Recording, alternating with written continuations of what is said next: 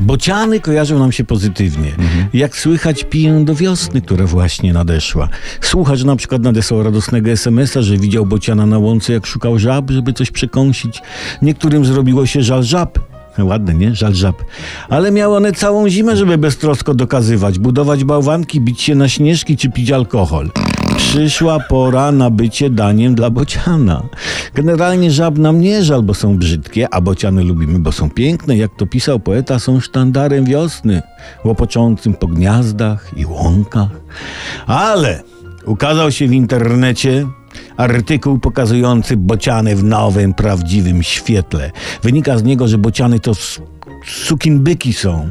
Są agresywne, rozwiązłe, niewierne, zjadają swoje pisklaki, kiedy zorientują się, że są one słabe.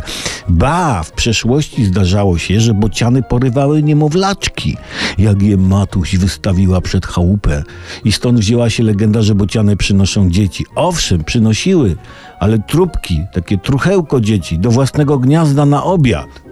A co najgorsza, bociany zjadają małe króliczki, a to już jest zbrodnia. Poza tym bociany są głupie.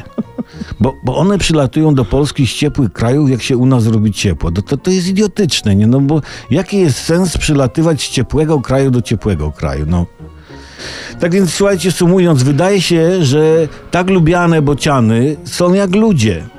Są lepiej oceniane niż na to zasługują.